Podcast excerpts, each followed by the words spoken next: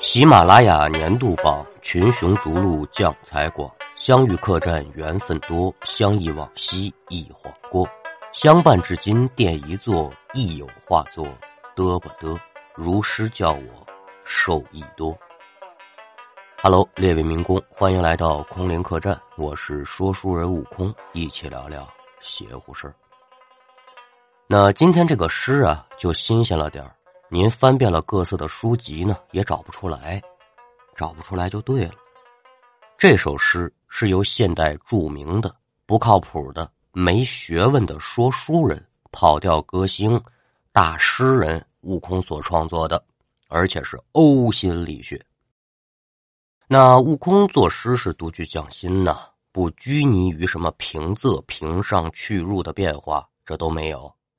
他本着能编就编。编不下去两拉倒的严谨风格呢，赢得了广大听友的一致唾弃，并且呢，给予了悟空的诗歌高度的评价，是这样说的：“糟蹋文学哪家强？胡说八道你最棒！厚颜无耻写首诗，只为大家来打榜。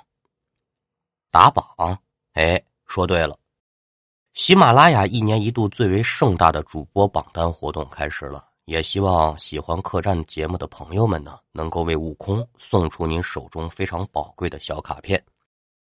我并不想立志当什么海贼王，只想杀进五十强；我也不想闹天宫，只想知道一切的努力未落空。等会儿啊，这个地方是双压，得加分其实每年这个年度榜啊，就跟考试似的，麻烦大家呢，我也挺不好意思的，但是没办法。都是自己家人，关键时刻呢，我也是顾不了那么许多了呀。那一提到考试啊，我就情不自禁的想到高考。毕竟呢，我是一个参加过两次高考的人，关于这一点，我是一点骄傲的情绪都没有。您可能就不大明白，你怎么还参加过两次高考呢？两次考试中间可是隔着一年，这一年你在哪儿待着呢？原来的高中啊。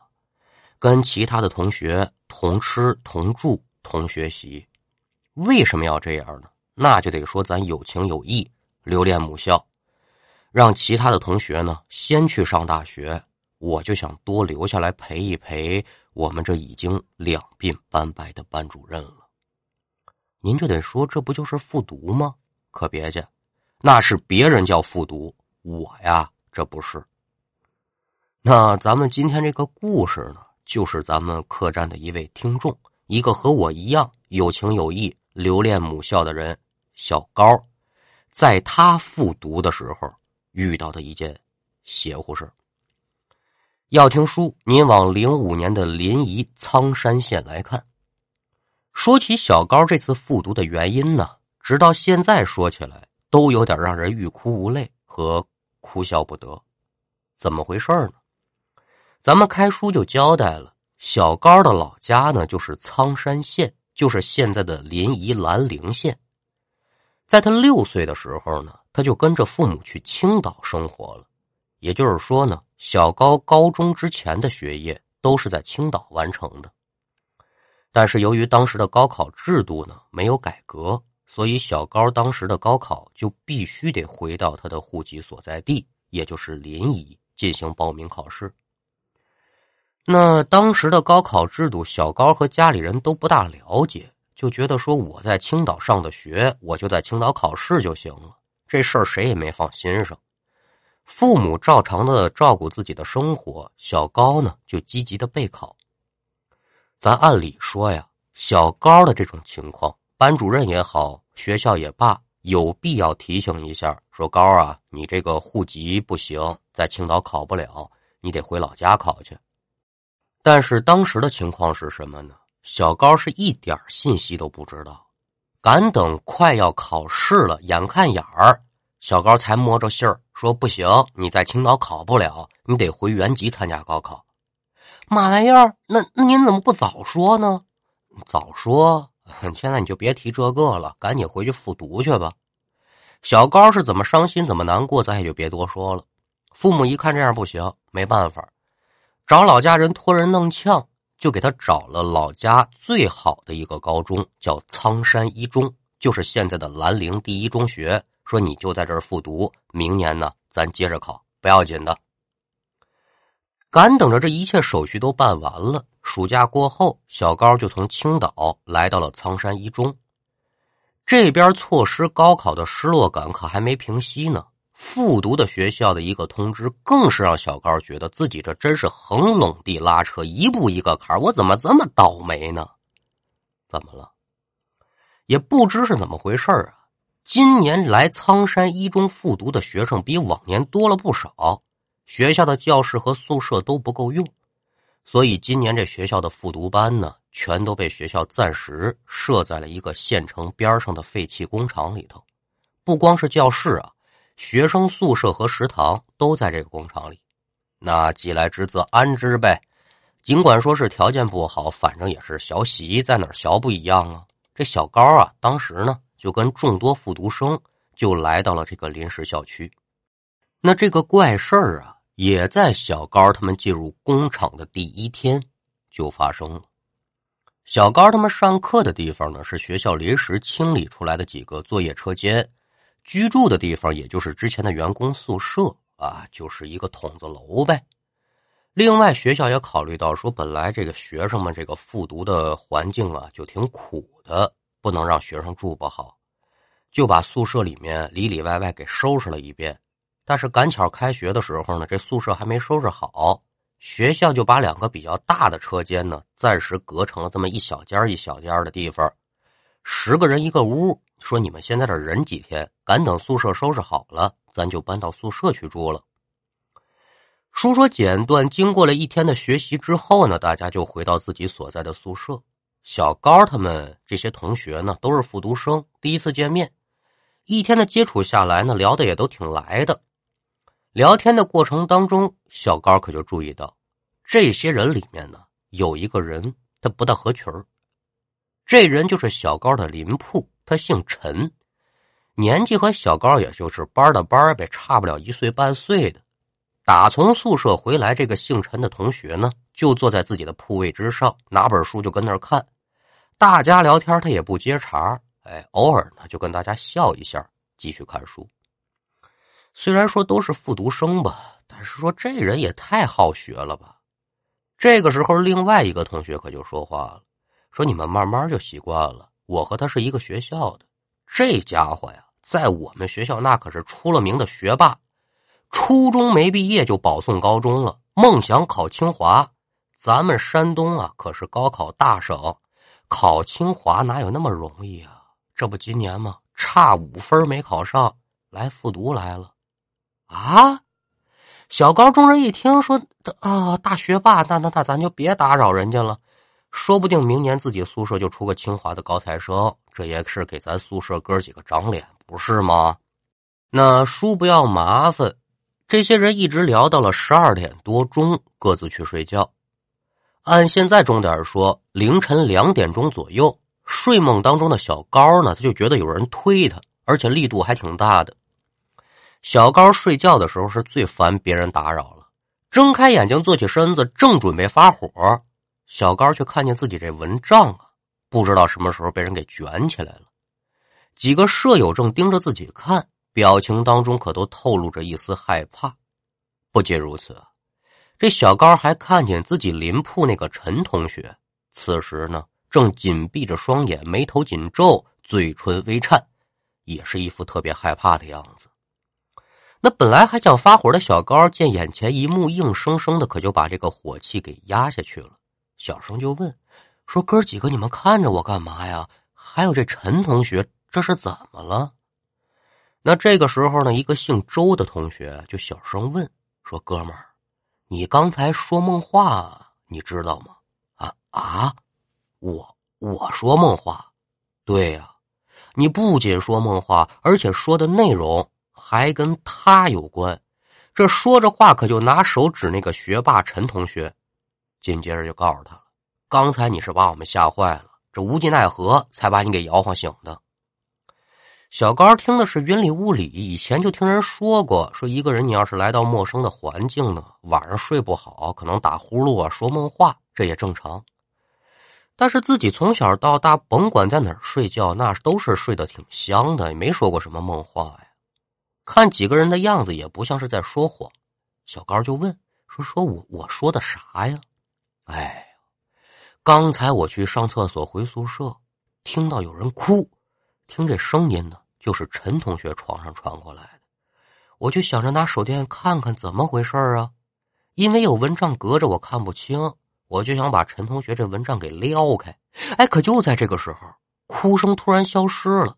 我就以为是陈同学看到我过来了，所以呢，我就想问问他怎么回事把蚊帐这么一撩开，拿手电一照，我发现这陈同学睡得挺香，脸上也没有哭过的痕迹。我也没叫他，就想着我是不是听错了，压根就不是陈同学哭。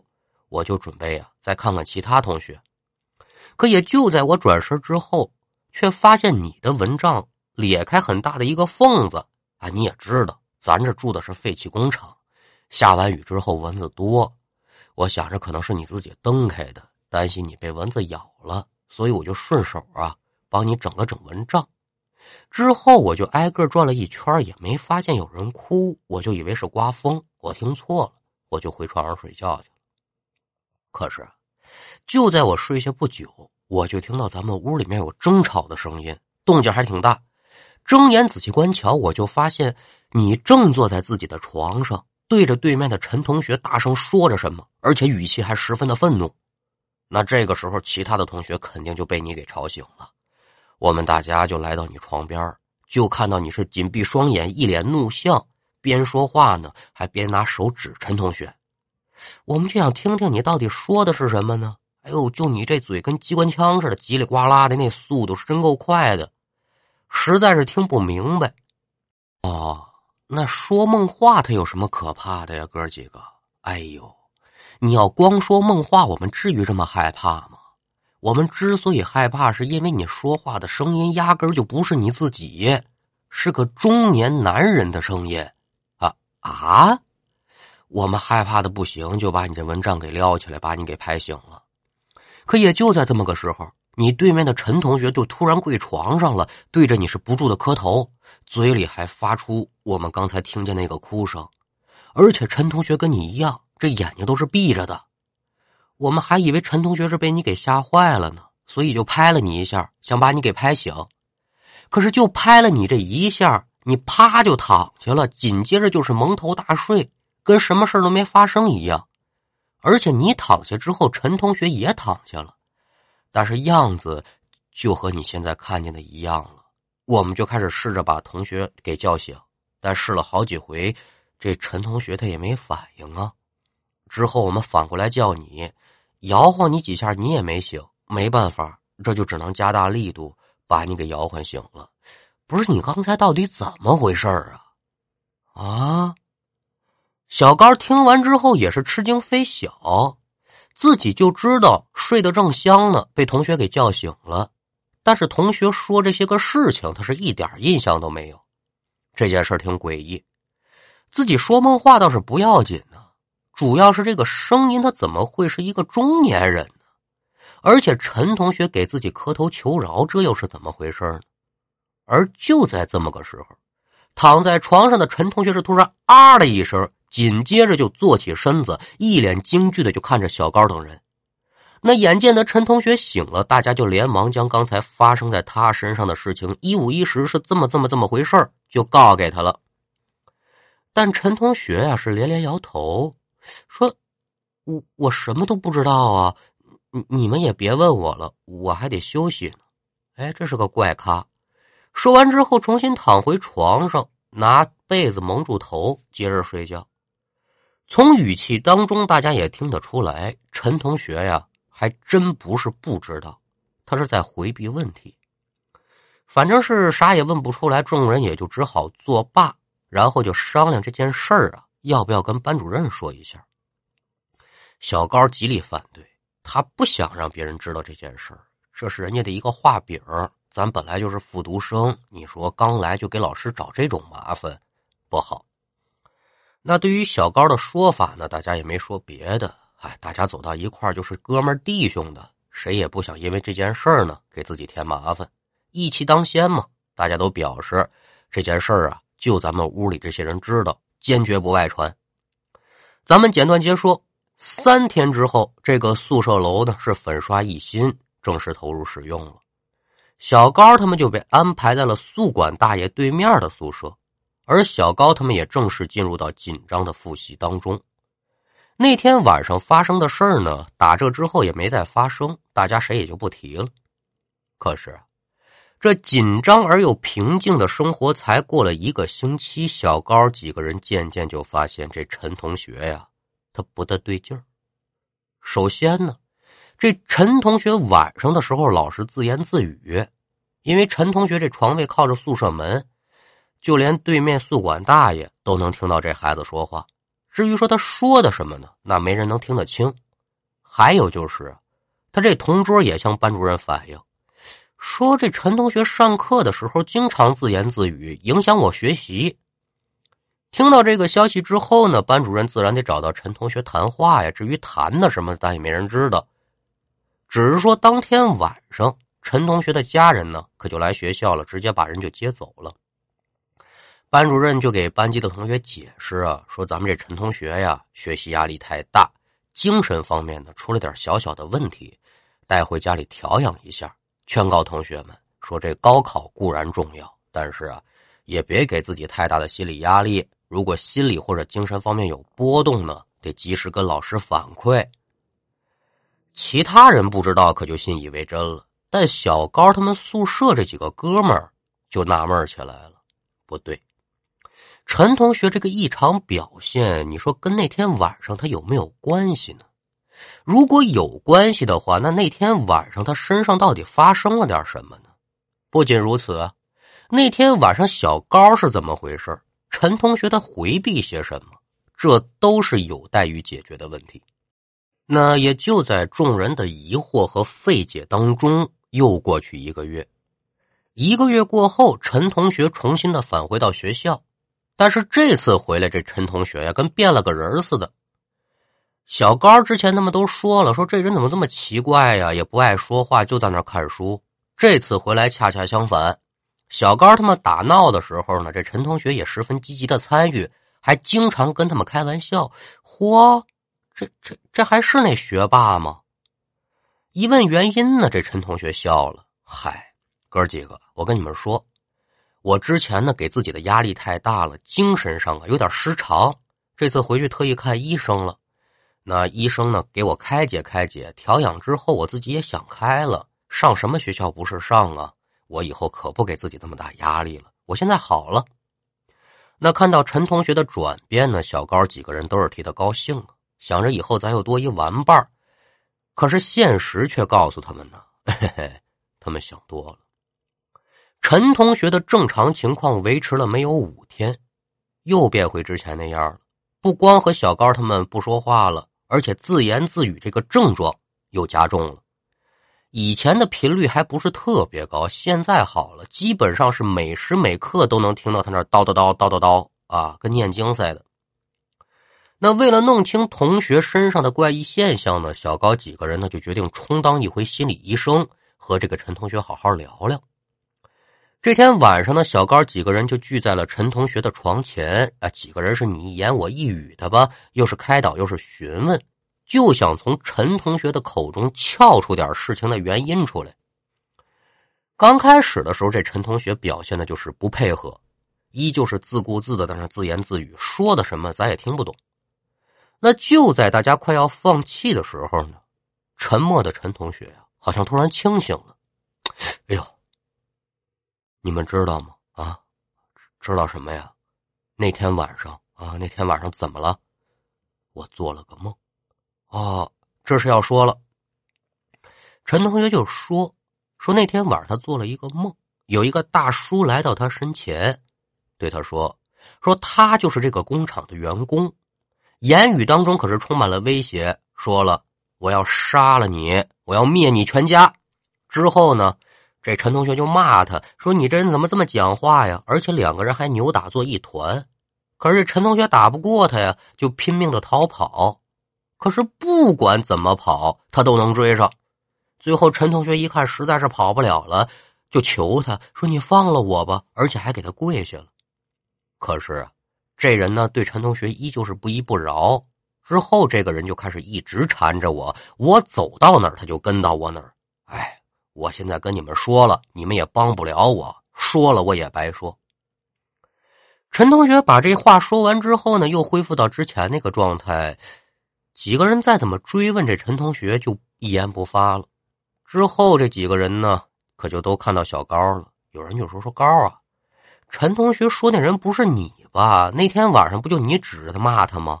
而且你说话的声音就是一中年男人。”这这哥几个，你们别闹了，我我什么都不知道。而就在这个时候呢，有一个同学就说了：“说是不是这工厂里不干净啊？陈同学被什么东西给缠上了？”好家伙！这句话一出来，几个人同时是身子一震。其实每个人心里都是这种想法，但谁也不敢明说。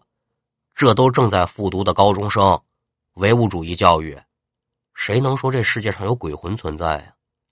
那至于闹鬼这个事儿呢，这几个同学肯定是不敢大下茬呀。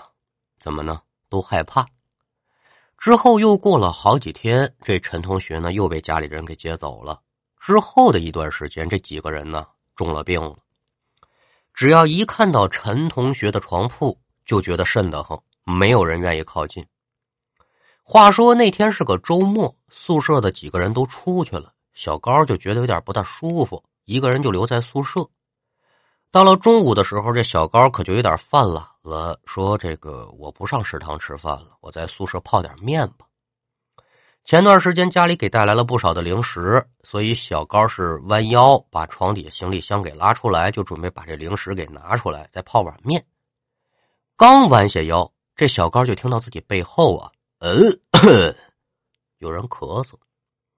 下意识的朝后一转身，发现背后是空无一人啊，听错了，没在意。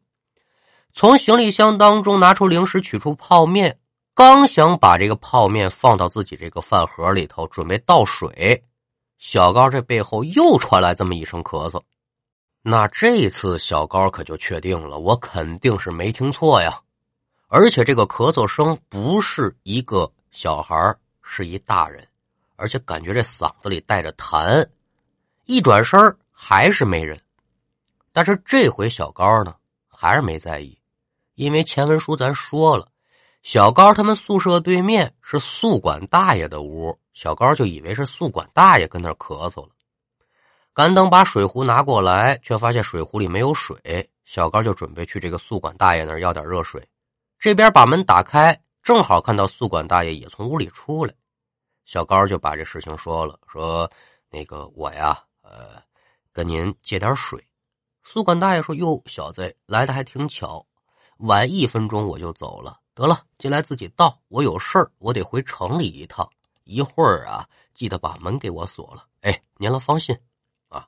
咱们简短接说，小高把面吃完之后，就准备清洗这个饭盒。也就在这个时候，呃，又是一声咳嗽，还是来自于小高的背后。扭向回身，发现还是没人。小高就以为宿管大爷又回来了，可打开门一看，宿管大爷这门是锁的好好的，左瞧右看，走廊之上也是没有人。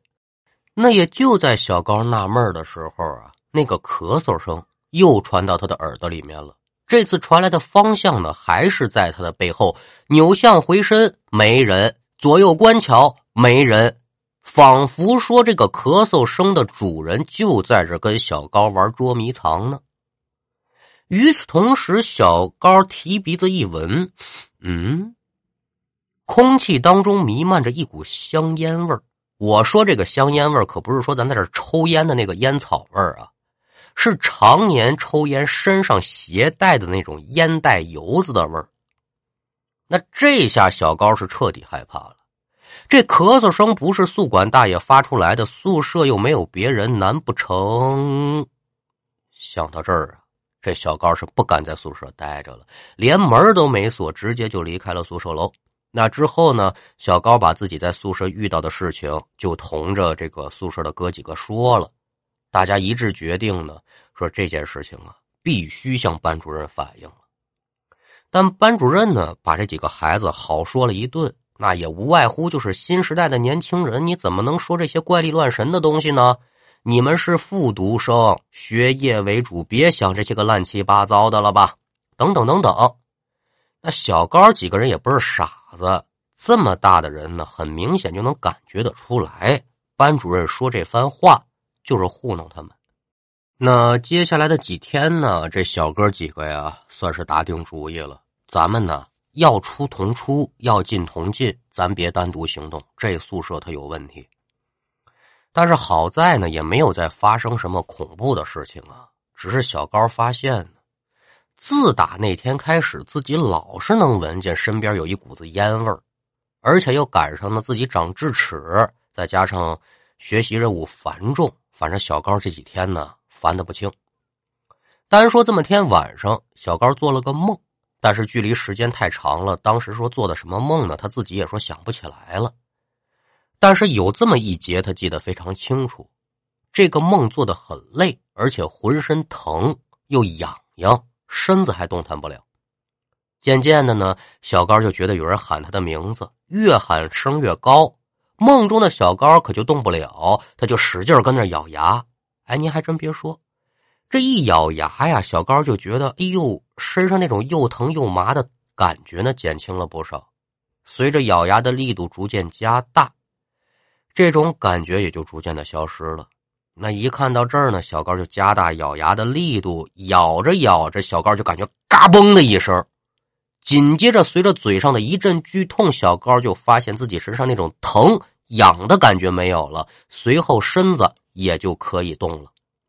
睁开眼睛一看，发现自己的室友都是一脸担心的看着自己。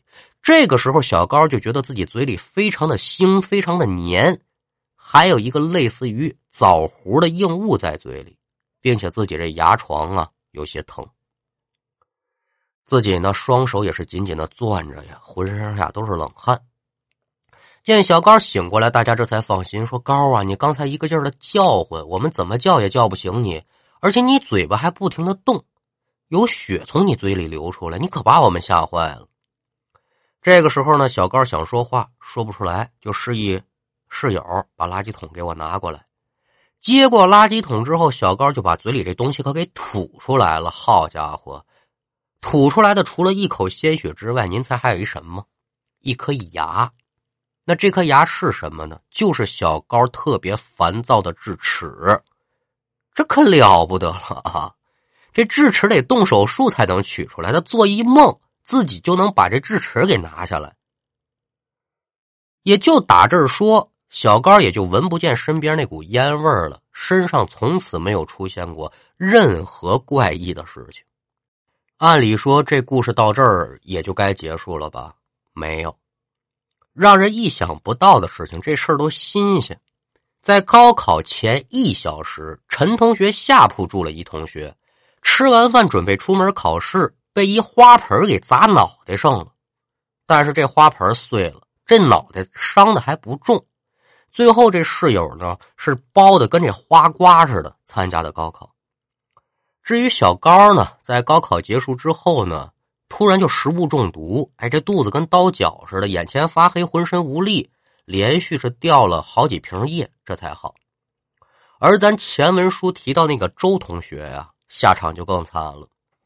十一岁开始骑摩托，零事故，车技非常的了得。高考完之后，一次外出。整个路面上就他自己，摩托车也是好好的，就不知怎么着，鬼使神差的这车就进了沟了，小腿骨折。就一直到今天，小高呢还是没搞明白，说我们三个人的意外遭遇和这废旧工厂它有没有关系啊？但是呢，有没有关系他搞不明白。关于这个工厂倒闭的原因，他倒是摸着一点信儿。说两年前呢，工厂出了生产事故，死了不少人。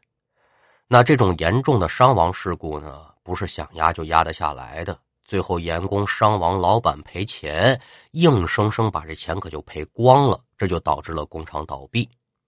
学校为了省钱呢，就低价把这工厂的厂房给租下来了。当然了，其中这也不乏说想捞上一笔的嫌疑存在啊。因为知道工厂里死过人，也不敢实情告知学生，这才有了小高和陈同学他们身上发生的事这个事情已经过去很多年了，小高呢现在已然是成家立业，故事中有很多的谜团，到现在呢也没有一个满意的答案。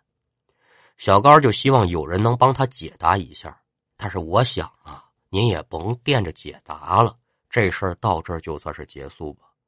对于人来说，有些事情呢，不一定非得弄得水落石出；但对于故事来说，只有未知的才是恐怖的。好了，今天的故事就给您讲完了，希望您能够喜欢。接下来进入悟空，嘚吧嘚。我们先来看一下上三期节目。合江亭《白物语》的照相机以及空灵闲话的长坂坡中抢到了虎皮金交椅的朋友分别是放心飞一五一四个九听友二零四三八二一二九，恭喜以上三位朋友都是首次抢到金交椅席位的啊！继续加油！再来看一下听众们的留言，戏子说听了十分钟暂停来评论，大胆猜一下九五年的那个事情。悟空的故事永远是这样，看题目甚至不想听，听着听着就有惊喜。嘿嘿，您猜的是一点也不错啊！九五年的成都僵尸伤人案，故事的蓝本呢就在那儿。您列位也都是听故事的行家，既然说客栈在讲，肯定要寻求一个更为新颖和独特的角度，让您觉得哦，这故事还挺耳目一新的啊。不过这个故事呢，也有朋友提出了质疑。呃，并且科普说狂犬病啊没有咬人的真相，还从医学的角度做了解答。您这个就恕学徒我不求甚解了。对于医学呢，我是真不太懂。不过看到很多传的很凶的视频，咱也不知道具体那是个什么病啊。也感谢您能从科学的角度阐述故事情节不合理的地方，咱甭管对错。这也是在提醒我和世界，日后在讲故事和写故事的过程当中呢，一定要谨慎。萌萌姐说说悟空大的哟，这个不敢当啊。学徒说怎么投稿啊？保证真人真事儿，精彩新奇。那想投稿给客栈的小伙伴们呢，可以在客栈简介当中找到 QQ 或者是微信号添加，您习惯用哪个您就加哪个。然后直接联系石界，石界会跟您共同的来整理故事的内容。很多朋友呢也把稿子投给我，呃也行，不过效果就不如给石界好啊。因为您给我，我也是发给石界。故事里有什么问题呢？他问我，呃说二哥这怎么回事啊？我是一问三不知，两耽误。我不仅是一个没有感情的杀手，还是一个不认识字儿的录音机啊！想把故事加工的更好呢，一定要去骚扰石界同志啊！那提到石界呢，我想起了一个比较有意思的事儿啊。客栈有个听众，最近呢，悄咪咪的告诉我，说悟空啊，你一定要多提你自己，尽量少说十戒。呃，你就不怕有一天这十戒被人给挖走了，或者说有一天他这名头盖过了你吗？这消息我到现在还没回复啊，我也不知道该怎么回复，我就在这儿给您回一下吧。呃，我今年三十三岁了啊，打从写字儿那天起，打从学写字那天起，就一直拿这个右手写，但是我从来也没有担心过说会不会有一天因为我的右手写的字太漂亮了。他就离我而去了呢，嗯，好像您也没有这种担忧吧？实际他是我兄弟啊，兄弟就是手足，荣辱与共，是水一起趟，是火一起闯。再说了，就就石界长那样，哪个不开眼的敢挖他走啊？您砍快板请回家，不用晨昏上香，一天管三顿饭，我保证您家是百邪不侵啊！嘿嘿。那我们再来看 S W A 三个 N 说，悟空有点不太适合讲鬼故事，声音太低沉，而且太过于平淡，听不进去啊。哎，太过于平淡，听不进去。嗯，那是您没细听。你要细听的话，不仅听不进去，还有点招人烦。那学徒我呢，现在正在学习阶段啊，水平肯定是高不到哪儿去。讲的不好，您听不进去呢，这也属于正常的。我多努力，您呢也高升一步。敢等什么时候我长了能耐呢？指不定就能符合您的收听标准了。其实我吧也挺忧愁的啊，干啥啥不行，吃嘛嘛不剩啊。我也不知道到底什么适合我，天天说自己是说书人。但是呢，除了胡说八道，一段正经的书也不会说。但是我还是会坚持说下去的啊，因为什么呢？因为悟空不死，故事不止。好了，天儿也不早了，伙计们也已经卧倒了，我也准备上闸板洗脚了。您了要听书，明儿个清早吧。期待您更多的留言评论。如果喜欢客栈的故事，也可以分享给身边的亲友，让我们的客栈热热闹闹，人气旺起来。我是悟空，我们下回再见。